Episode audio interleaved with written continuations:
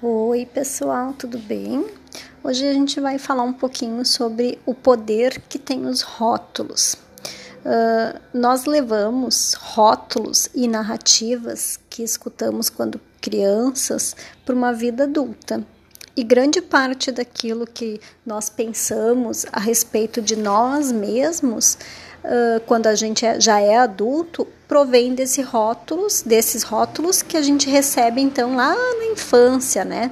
Uh, por exemplo, quando a gente fica chamando a criança de preguiçosa, uh, egoísta, burra, desorganizada, uh, desastrada, né?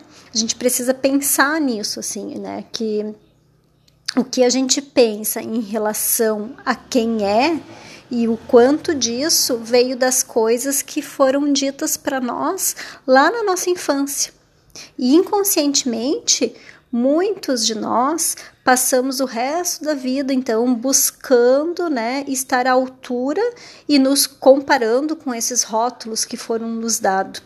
E quando nos livramos deles, então, a gente consegue abrir novos caminhos para nós e para os nossos filhos, né?